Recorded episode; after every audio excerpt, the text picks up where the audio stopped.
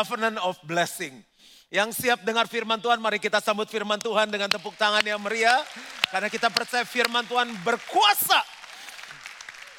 Apa yang kita belajar minggu lalu, saya review sebentar, kita belajar tentang dasar bagaimana berkat itu diturunkan dalam hidup kita. Secara posisi, secara de jure, kita adalah anak dari Bapa di surga. Kita adalah ahli waris kerajaan surga yang berhak mewarisi semua kekayaan dari Bapa. Tapi kenapa secara de facto atau pada kenyataannya kita nggak nikmati berkat itu? Karena kita harus melangkah dengan iman di dalam perjanjian berkat untuk meraih semua berkat yang Tuhan sediakan. Ada tiga cara Tuhan memberkati kita. Yang pertama, Tuhan memberkati kita dengan cara berjanji. Jadi bukannya tergantung mood. Tuhan lagi mikir berkati jangan ya. Besok aja deh. Enggak gitu. Dia kalau berjanji dia menepati. Yang kedua Tuhan memberkati kita bukan hanya dengan sebuah perjanjian tapi dengan sebuah sumpah. Untuk menegaskan bahwa dia benar-benar niat. Dan sumpah itu tidak bisa dibatalkan oleh manusia, tidak bisa dihalangi oleh krisis, tidak bisa dibatasi oleh sistem yang ada, tapi tetap akan terjadi dalam hidup kita. Yang ketiga, bagaimana cara Allah memberkati kita? Dia memberkati kita bukan langsung berkatnya dilimpahkan, brrr, gitu enggak. Tapi dia memberikan kepada kita kekuatan untuk memperoleh kekayaan. Ada tujuh kekuatan yang Tuhan kasih dalam hidup kita. Yang pertama adalah kekuatan untuk mengelola, yang kedua adalah kekuatan untuk memberi. Yang ketiga adalah kekuatan untuk bekerja. Yang keempat adalah kekuatan hikmat. Yang kelima adalah kekuatan untuk bergantung kepada Tuhan. Yang keenam adalah kekuatan untuk berkata-kata. Dan yang ketujuh adalah kekuatan untuk bersyukur. Kita akan mulai dengan kekuatan yang pertama, yaitu kekuatan mengelola. Menurut Bapak Ibu, mengelola keuangan gampang atau susah? Yang bilang susah angkat tangan. Yang bilang gampang angkat tangan. Yang bilang gampang-gampang susah angkat dua tangan. Ya gampang-gampang susah. Karena kalau mengelola keuangan gampang, perusahaan yang kecil udah pada jadi perusahaan raksasa semua. Karena Yesus berkata siapa setiap perkara kecil akan dikasih perkara yang besar. Kalau mengelola keuangan mudah, nggak ada perusahaan-perusahaan besar yang bangkrut atau kolaps. Ternyata nggak semudah itu. Makanya Alkitab mengajarkan, kelolalah keuangan dengan baik. Ulangan 8 ayat 18, mari kita baca sama-sama. Kita akan baca sepanjang 8 seri ini. Dua, tiga. Tetapi haruslah engkau ingat kepada Tuhan Alamu Sebab dialah yang memberikan kepadamu kekuatan untuk memperoleh apa? Kekayaan. Dengan maksud meneguhkan perjanjian yang diikrarkannya dengan sumpah kepada nenek moyangmu seperti sekarang ini. Bicara tentang pemuritan sepanjang tahun ini, Yesus nggak hanya muridkan murid-muridnya untuk nginjil, doain orang sakit, ngusir setan, tapi dia banyak mengajar tentang keuangan. Salah satu contohnya waktu Yesus khotbah di bukit, ada 5.000 laki-laki yang datang, belum termasuk wanita, anak, mbak, suster, mungkin sekitar 15 ribu. Habis khotbah seharian, Yesus ngomong gini aja, murid-murid, eh kumpul sebentar, coba tolong nih pada dikasih makan, kasih udah pada kembung tuh. Uh, murid-muridnya bingung, gila bro, banyak begini, lu ada uang gak? Gua boleh mocen, nggak ada uang gimana? Pada bingung kan? Kalaupun kita punya uang mau beli di mana roti sebanyak gini? Yesus kasih visi. Nah, visi yang ada yang Tuhan kasih dalam hidup kita, kalau nggak dimulai dengan pengelolaan yang benar, kita nggak akan jadi orang yang berhasil. Yang langkah pertama mereka lakukan, mereka cari modal. Ayo kita keliling aja orang disuruh Yesus, kalau Yesus suruh pasti jadi deh. Jadi roti-roti, ikan-ikan, roti-roti, ikan-ikan. Yang orang gedenya diam semua, karena orang gede kan suka bisa suka makan, suka tamak, bisa. Yang polos siapa anak kecil? Aku om, aku om. Akhirnya dapatlah dua ikan dan lima roti. Ikan apa yang akhirnya terkumpul? Kita nggak tahu ikan apa, tapi yang pasti kecil. Ya, anak kecil masa ikan hiu. Nih om ikan hiu kan nggak mungkin. Ikannya kecil. Kalau orang Manado, ikan cakalang. Kalau dari Medan, ikan teri. Aduh ikan teri gimana dibagi-bagi. Rotinya juga nggak mungkin roti gede, roti kecil. Dapat modal. Itu kan bicara mengelola hikmat. Bagaimana dari nggak punya apa-apa bisa dapat modal. Nanti saya cerita bagaimana kita bisa mulai bisnis tanpa hutang. Nah, habis dapat ikan, kalau misalnya dibagi-bagi, ayo siapa yang mau ikan maroti? Apa yang terjadi? Huru hara, rusuh, aku. Jadi roti itu diangkat ke hadapan Tuhan lalu disyukuri. Jadi bapak ibu, ibu-ibu khususnya, kalau bapak-bapak transfer uang bulanannya kecil dan nggak up-up, nggak naik-naik, syukuri. Bilang, terima kasih sayang. Susah kan? Gila 10 tahun kawin segitu doang, terima kasih sayang. Lalu diberkati. Suaminya udah pergi nih. Dalam nama Yesus bisa buat bayar uang sekolah, beli kecap, beli ayam, beli telur, bayar keamanan, mandiin anjing, semuanya begitu. Kita berkatin. Alkitab bilang bersyukur lalu diberkati walaupun kecil. Lalu dibagi-bagi. Nah cari bagi, cara baginya juga pakai apa? Cara pengelolaan yang baik. Ayo semuanya kumpul 50, 50 orang, 100 orang, 100 orang. Yang rakus-rakus 50 makanya banyak. Yang makanya dikit kurus-kurus 100-100. Bener itu saya nggak ngarang. Yang gemuk kurus saya tambahin. Lalu dibagi-bagi, dibagi-bagi. Ayo hitung, satu, dua, tiga, empat semua. Dibagi-bagi, dibagi-bagi. Kenapa dibikin kelompok? Bukan hanya pendistribusian bisnis, bicara distribusinya bagus, tapi pengumpulan sisa juga bagus. Makanya ada sisa 12 bakul. Ketua kelompok, angkat tangan semuanya. Sisa berapa? Sisa duri om, sisa kepala om, sisa buntut. Ayo kumpulin, jadi satu. Jadi ikan lagi, 12 bakul. Kita kadang-kadang punya uang, begitu udah bayar uang sekolah, pengalaman semua. Oh di pesta ya, suka, kantong plastik keluar, ya. Ya beda kasus, beda-beda kasus. Nggak ya jemaat Gilgal nggak gitu kan ya. Pesta masuk risol, masuk tas. Aduh boleh bingung deh dengerin cerita ini. Oke terus. Sampai di mana tadi? Oh kumpul kan. Kita kalau udah bayar perpuluhan segala macam sisa oke. Beli tas baru. Jangan mesti dikelola. Nggak selalu sisa harus beli tas baru marah. Ini kan cuma ilustrasi, contoh. Nah, kasus berikutnya adalah begini. Banyak kita berpikir gini, Tuhan udah deh, nggak usah pusing-pusing deh, firman gue ngerti. Lu berkatin gue dulu, baru gue kelola. Salah cara berpikirnya. Apa yang kita punya sekarang kita kelola. Kalau kita kelola dengan baik, Tuhan kasih yang besar. Untuk bicara mengenai pengelolaan, kita perlu mendengar satu kata yang penting yaitu setia. Coba bilang sama-sama setia. Lukas 16 ayat 10, barang siapa setia dalam perkara-perkara kecil, ia setia juga dalam perkara-perkara besar. Dan barang siapa tidak benar dalam perkara-perkara kecil, ia tidak benar juga dalam perkara-perkara besar. Jadi walaupun kita masih terima uang saku, walaupun gaji kita masih upah minimum, kita bisa mengelola. Saya tergoda untuk nggak menyampaikan, tapi saya rasa ada banyak anak-anak yang sekarang mulai besar ikuti kebaktian dan juga ada teman-teman yang baru join di GBI Gilgal. Dan menurut saya penting sekali selama 8 seri ini dibahas tuntas di sel dan kita sebagai orang tua ngajarkan ini. Anak saya udah tanya tentang perpuluhan, jadi saya lagi siapin ilustrasi untuk teaching dia tentang perpuluhan. Jadi kalau kita terima 100%, jangan pernah lupa karena kalau mengelola banyak nggak ada orang kaya yang bangkrut. Dan kalaupun kita yang hadir kaya, apakah kita yakin anak-anak yang kita kasih uang banyak bisa mengelola dengan baik? Selalu ingatkan bahwa yang pertama itu untuk Tuhan.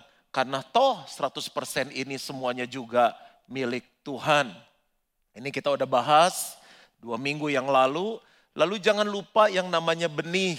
Ada roti untuk dimakan, ada benih untuk ditabur. Supaya apa? Orang lain diberkati, kita juga terus menuai dalam hidup.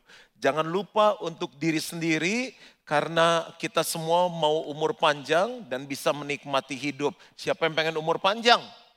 Masalahnya begini, kalau umur tambah panjang, inflasi juga terus berjalan, biaya tambah tinggi dan semakin kita tua, banyak semakin aksesoris yang harus kita lengkapi. Lipitor, Crestor, obat gula, obat mata kering, obat pinggang dan lain-lain. Itu semua perlu biaya. Emang obat bisa ditanam di belakang.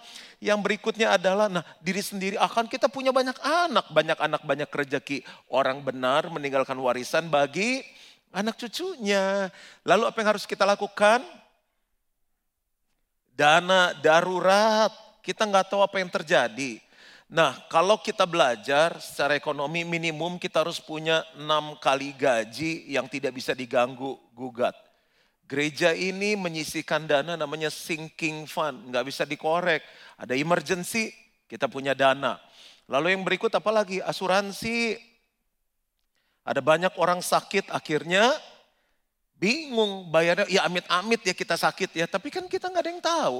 Namanya mobil dipakai terus kan juga rusak. Ini kan juga badan. Masa rumah di asuransi, mobil di asuransi, hidup nggak di asuransi. Ah, saya kan ke surga ketemu sama Yesus. Iya situ ketemu Yesus, istri sama anak. Eh, harus punya asuransi. Yang berikutnya apa lagi? Kebutuhan pokok dong ya makan dan lain-lain.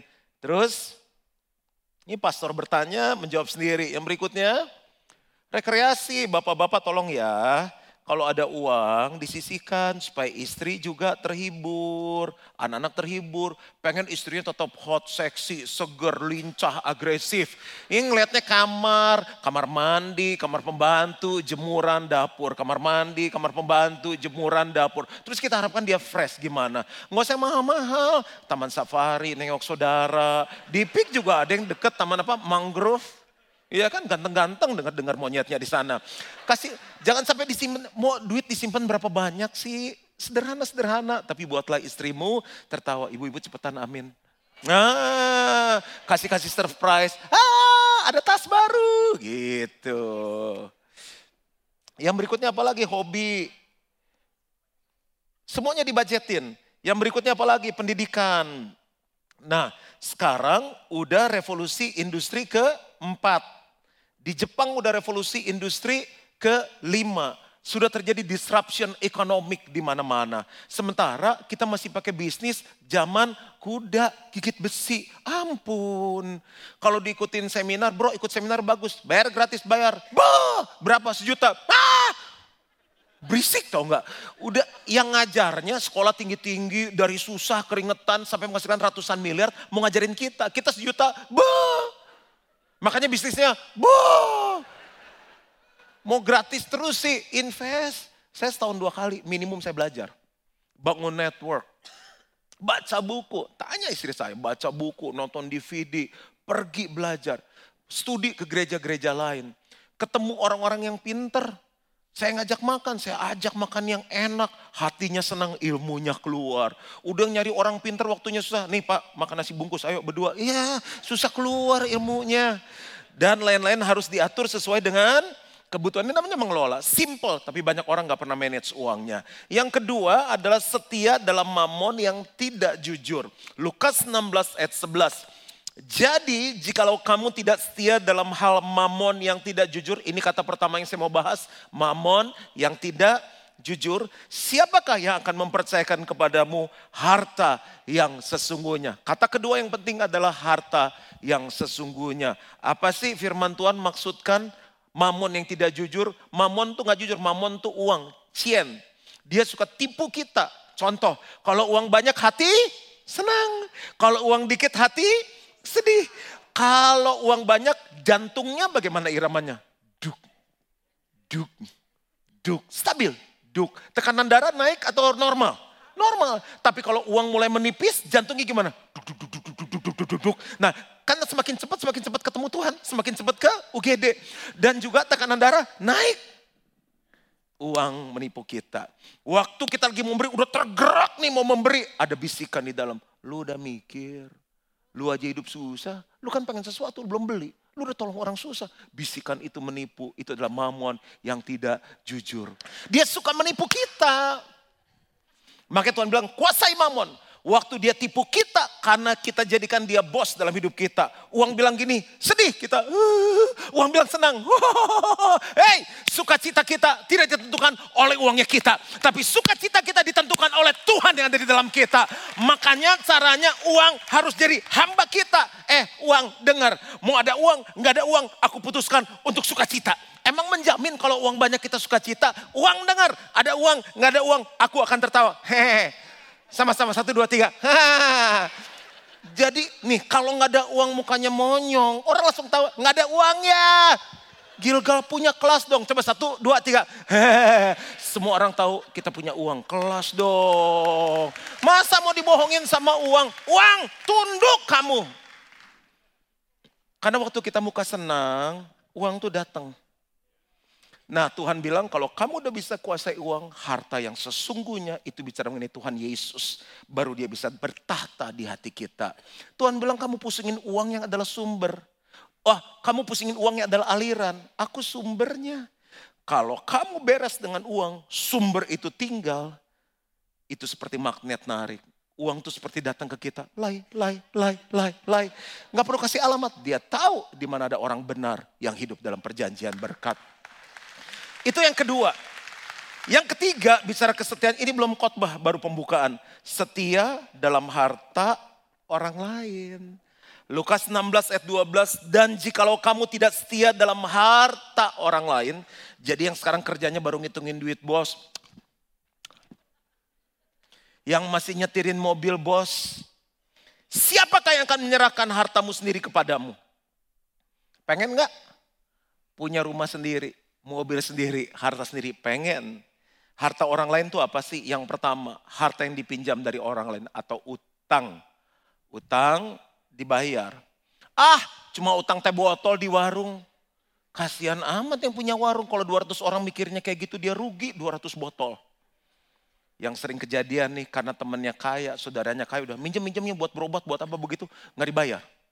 Istrinya bilang, Pak, kan udah ada berkat bayar dong. Ah, dia kan orang kaya. Gemes gak sama orang kayak gitu? Saudara aja gemes apalagi Tuhan. Ih. Utang bayar, itu setia sama harta orang lain. Tapi kebaktian ini sih di hati saya ini rasanya semua bayar utang. Lalu pajak yang menjadi hak pemerintah, pajak kan kita self assessment kan. Perhiasan, coret. Ya begitu shalom giginya emas semua shalom, gimana perhiasan dicoret. Dia nggak bisa ngecek satu-satu, tapi Tuhan tahu. Lu bayar pajak benar, berkat mengalir. Harta orang lain apalagi yang ketiga, harta yang sedang dipakai tapi bukan milik kita. Contoh rumah kontrakan. Waktu kita kontrak rumah, sewa apartemen, warna temboknya putih. Waktu balik, warnanya harus apa? Putih mengkilap. Jangan jadi kuning gading dong, ada upil, ada ingus, ada ada lukisan anak-anak kita, ada vintage. Gimana mau punya apartemen sendiri? Mobil kantor. Saya bilang mobil lu warnanya hitam tuh abu-abu sih. Oh aslinya hitam cuma kita jarang cuci jadi abu-abu. Ya gimana mau naik mobil sendiri? Dalamnya kayak kapal pecah. Gantungan baju empat, handuk, sepatu olahraga, semua tuh. Ini diam tersinggung atau apa sih? Lalu peralatan kantor diketin, komputer rusak nih, ini rusak, ini rusak. Ngeri jaga ya barang kantor seenaknya aja. Anggap itu barang kita sendiri. Simple things, tapi banyak orang berkatnya terhalang. Lalu harta milik Allah, perpuluhan. Itu bukan punya kita, saya nggak bahas lagi. Harta yang Tuhan titip kepada kita, tapi untuk diberikan kepada orang yang membutuhkan. Karena ini punya Tuhan semua 100%, jangan-jangan ada X rupiah yang Tuhan bilang bantu tuh yatim piatu, bantu tuh janda miskin, bantu tuh pekerjaan mis, eh, misi, bantu tuh iparmu, bantu mertuamu. Susah amin ya kalau bantu ipar sama mertua. Harus. Siapa sih orang yang pengen susah dalam hidup? Tuhan berkati kita supaya kita bisa memberkati orang itu. Nah, saya tutup dengan tiga hal yang penting tentang pengelolaan uang. Hal pertama yang penting dalam pengelolaan keuangan adalah prioritas. Coba bilang sama-sama prioritas. 1 Timotius 6 ayat 8 sampai 10. Asal ada makanan dan pakaian cukuplah. Setuju atau tidak? Jarang orang berantem begini. Sayang, jangan beli beras terus dong. Jarang banget. Biasanya orang berantem karena yang satu suka beli apa? Selain beras. Tetapi mereka yang ingin kaya, aduh kok dia bisa ya, aduh dia beli itu, aduh dia pergi ke sana. Biaya hidup memang mahal, tapi lebih mahal adalah gaya hidup. Saya ulangi sekali lagi, biaya hidup memang mahal, tapi lebih mahal lagi gaya hidup. Kalau kita konsentrasi dulu sama yang prioritas, makanan dan pakaian harusnya oke. Okay.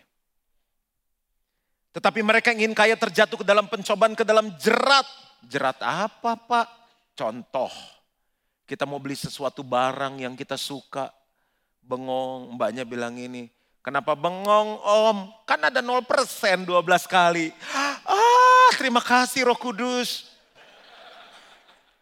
Itu jerat. Dan ke dalam berbagai-bagai nafsu yang hampa dan yang mencelakakan. Yang menenggelamkan manusia ke dalam keruntuhan dan kebinasaan. Masuk mall, tiba-tiba penuh roh kudus. Bungkus, bungkus, bungkus, bungkus, bungkus, bungkus, bungkus, bungkus. Kepenuhan kan? Sampai di rumah juga bingung, makanya kapan. Dan waktu kita perhatikan, nilainya langsung turun. Bukan sesuatu yang nilainya naik. Mobil, keluar dari showroom turunnya 10 sampai 30 persen. Baru keluar showroom loh. Oke ya Pak, makasih. 10 sampai 30 persen.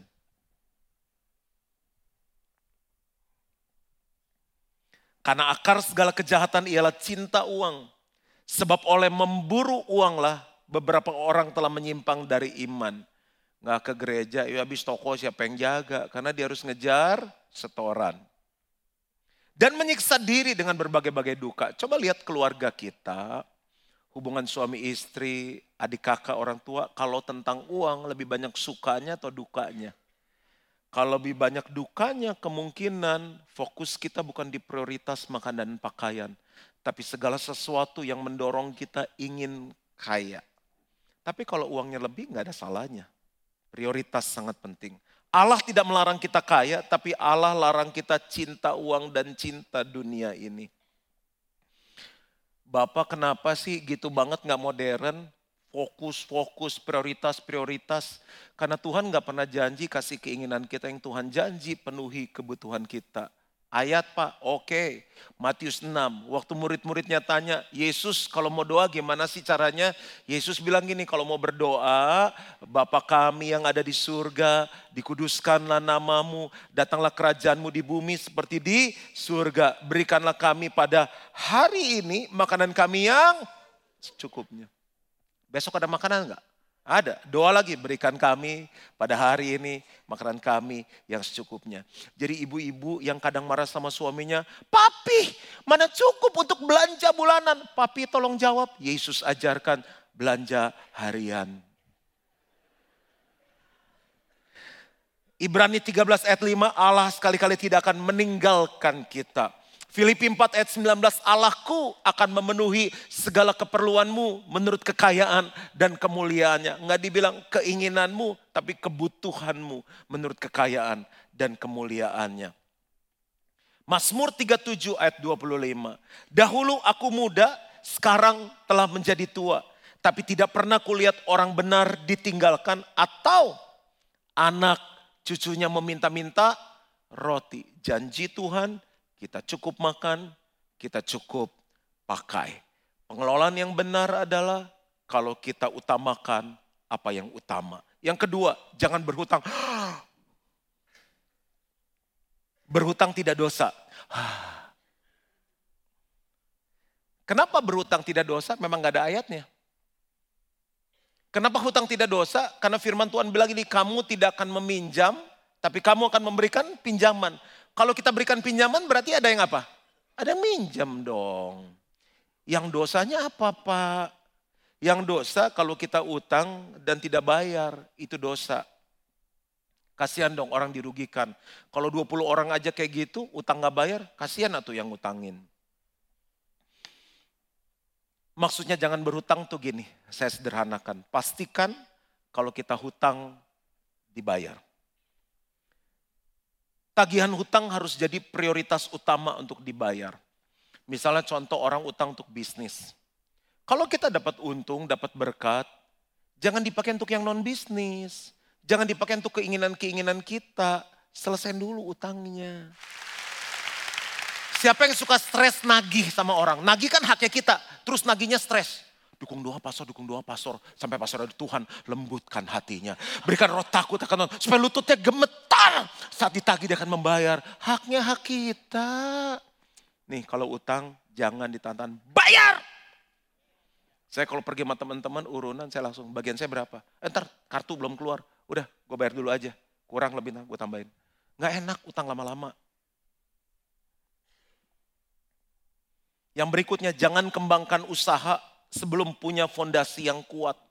Karena banyak orang kembangkan usaha dengan ngutang. Banyak sekali, kalau kita, karena saya juga ikut seminar dan baca buku bukan hanya yang rohani. Saya baca ulasan bisnis. Oh, dengan berpartner, mereka bisa dapat modal. Yang satu keluar skill, yang satu keluar dana. Ada banyak sekali cara. Seringkali kita latah. Ngomong sama teman-teman, lu gak ada modal, pinjam aja pinjam, bunganya lagi rendah, bunganya flat lagi rendah. Jangan keburu-buru, mateng gak itu bisnis. Saya ambil satu keputusan aja, gak langsung bisa mutusin loh uji lagi sama Tuhan, diskusi sama tim inti, diskusi lagi sama tim kantor, diskusi lagi sama ketua sel, diskusi lagi sama workers dan volunteers, diskusi lagi sama Bapak Rohani saya Pak Wemogi, diskusi lagi sama mentor saya yang ada di gereja lain. Gimana ya, ini tepat nggak?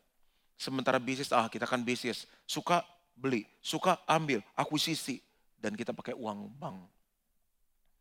Beberapa yang kejeblos saya tanya, sebelum saya tolongin, saya doain ya saya mau tanya dulu ceritanya gimana.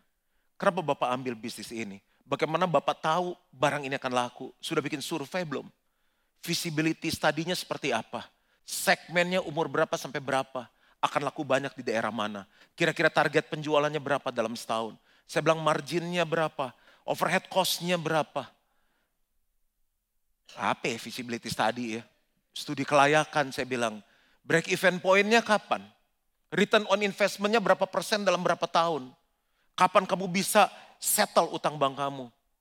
Wah Tuhan pasti cukupi lah, Tuhan pasti bawa-bawa Tuhan lagi. Akhirnya gagal kan? Udah masuk lubang kan? Gali lubang, tutup lubang. Gali lubang, tutup lubang. Akhirnya masuk lubang, masuk dalam family cell. Di situ ada teman-teman yang baik, yang bisa tukar pikiran, kasih nasihat sama kita. Mazmur 37 ayat 21. Orang fasik meminjam dan tidak membayar kembali. Tetapi orang benar adalah pengasih dan pemurah. Orang fasik siapa sih pak? Orang yang kenal Tuhan. Orang fasik siapa sih? Orang Kristen yang hidupnya sama seperti orang yang tidak mengenal Tuhan. Itu fasik. Tapi kita yang hadir sore ini adalah orang-orang benar yang kalau hutang kita bayar. Yang berikutnya, jangan berhutang punya arti gini, pastikan kita tidak berhutang lagi. Kalau udah apa namanya, lubangnya udah tertutup, ya udah coba dengan modal sendiri. Yang ketiga, yang terakhir, tepat janji. Tepat janji penting karena itu menjaga nama baik. Nama baik adalah segalanya. Kalau nama baik Juan Mogi sudah habis, selesai pelayanan saya. Kita pernah dengar gak sih orang ngegosip, eh bangun rumah, jangan sama dia, jangan sama dia, jangan sama dia. Nah saya itu suka membereskan di gereja antara sesama pebisnis. Contoh, dia mau ngawinin anak tanya, kapan nih jadi ya? Ini saya kasih contoh aja yang yang saya ambil analogi ya. Saya bisa nggak pesan gini? Bisa. Kapan jadi? 12 Juli 2019. Jadinya 12 Agustus 2020. Rugi dong satu pihak, saya selesain. Kenapa kamu bilang bisa, jadinya setahun lebih telat tuh 10 hari, 12 hari. Ya apa namanya order siapa yang gak pengen. Tapi sanggup gak? Gak sanggup sih. Ya cincai lah. Sekarang kan jadinya cincau bukan cincai. Saya udah beresin deh minta maaf. Mestinya kamu bilang kalau mau sama saya udah seneng sama saya. Saya gak bisa buru-buru karena pesanan banyak bisa 6 bulan. Tapi dia ngotot pak kalau jahit sama saya pakainya enak. Kalau sama sebelah keteknya bengkok pak katanya. Eh terserah mau keteknya bengkok segitiga kek. Kalau gak bisa bilang nggak bisa. Kalau enggak oper sama penjahit yang lain, di situlah gunanya bagi-bagi berkat.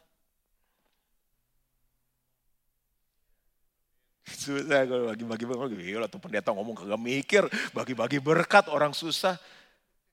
Ah, tapi kak udah dapat nggak usah dipusing orang pesanannya cuma dikit aja murah, jangan salah loh. Pesanannya dikit tapi mulutnya gede. Semua orang dia ketemu dia bilang lu jangan bikin nama dia lu tikus. Saya ketemu kus lu jangan pesan nama dia tikus kucing. Semua dia cerita. Eh nama baik jangan main-main. Coba sekarang keliling pasar pik cek nama kita bagus nggak? Oh itu yang kalau beli beras nawar bayangin. Beli kangkung berapa? lima ribu. Mahal amat sebelah tiga ribu. Bayangin nawarnya hampir 50 persen kangkung Sinci kesel, beli aja toko sebelah. Paling dia ngarang doang sebelah tiga ribu. Gilgal coba ya, kalau kangkung berapa lima ribu, enam ribu boleh nggak? Ah, dia yang pingsan, oke. Okay. Tapi ini semua tempat janji kan, kebaktian sore kan? Wow, top. Kalau janji sama Tuhan jam setengah empat, datangnya jam berapa? Bagus. Terakhir saya bahas kredit ya, selesai di sini. Boleh kredit nggak? Nggak usah takut, pastor baik. Boleh kredit nggak? Boleh. Kredit adalah cara pembayaran bertahap. Jadi saya mengklarifikasi beberapa pertanyaan, boleh utang nggak, boleh kredit, boleh. Asal sanggup.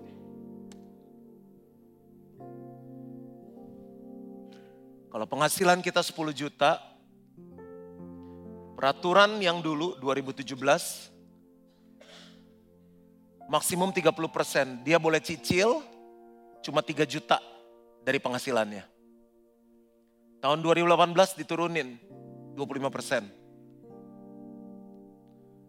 Dan pihak bank berpikir kalau dia maksimum utangnya sekian cicilannya, dia bisa hidup dengan layak.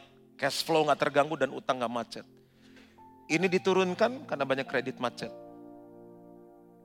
Masalah orang Kristen, dua setengah juta untuk barang pertama. Barang kedua, dia utang lagi, cicil dua setengah juta dan seterusnya. Sehingga sisa cash tiap bulan cuma satu juta. Di sinilah awal permasalahan. Karena mereka lupa prioritas, asal ada makanan dan pakaian cukup. Doa saya, Biar semua yang hadir hari ini jadi pengelola-pengelola keuangan yang luar biasa. Kalaupun kita bukan business owner, kita jadi profesional, dunia mencari orang-orang yang bisa kelola keuangan dengan benar. Kalau dunia bayar mahal, apalagi Tuhan yang punya langit bumi beserta segala isinya. Tuhan memberkati. Mari bangkit berdiri sama-sama. Ku tahu Bapa lihat sama-sama bilang. Dia baik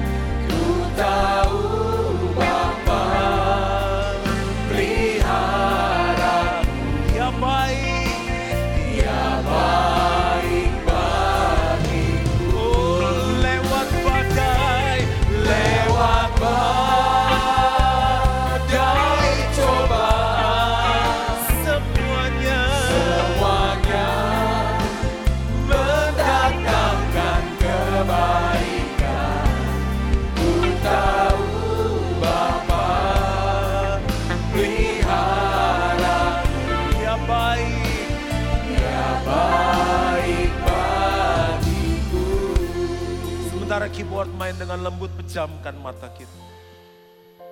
24 tahun yang lalu gereja ini dibangun hanya dengan uang 1 juta rupiah. Cuma bisa buat bikin akte yayasan. We had nothing. Tapi prinsip ini yang kita jalankan. Saya ikut Tuhan gak punya apa-apa. Kita keluarga yang berada, mau pergi ke mana bisa, mau punya apa bisa. Tuhan hancurkan ekonomi kita supaya kita datang sama Tuhan dan belajar prinsip ini. So we come to God with zero, but with God. Menjalankan prinsip ini, semua perjanjian berkat itu Tuhan kasih dalam hidup kita. Dan Tuhan yang sama ada di tempat ini. Bereskan dengan Tuhan. Kalau ada salah pengelolaan yang kita lakukan, Tuhan ampuni. Karena semua ternyata uangmu, tapi aku kelola menurut caraku. Makanya berkat yang harusnya jadi bagianku aku nggak pernah raih. Ampuni kalau yang prioritas nggak jadi prioritas lagi. Ampuni kalau aku terlalu banyak ingin kaya karena aku terpengaruh lihat hidup orang, apa yang orang punya, apa yang orang beli. Tapi ternyata Tuhan mau latih aku setia perkara yang kecil. Karena kalau aku nggak train, well trained dalam perkara kecil, hidupku kacau kalau Tuhan percayakan besar. Masing-masing bereskan dengan Tuhan minta ampun buat komitmen. Aku berdoa biar pengurapan yang baru turun atas mereka. Sebuah kasih karunia, pengendalian diri yang menolong mereka mengatur keuangan dengan rapih, teliti, cermat, akurat. Mengatur semua milik Tuhan dan janji Tuhan digenapi dalam hidup mereka. Dan semua yang percaya sama-sama katakan, amin. Bapak Ibu saudara belajar sesuatu hari ini?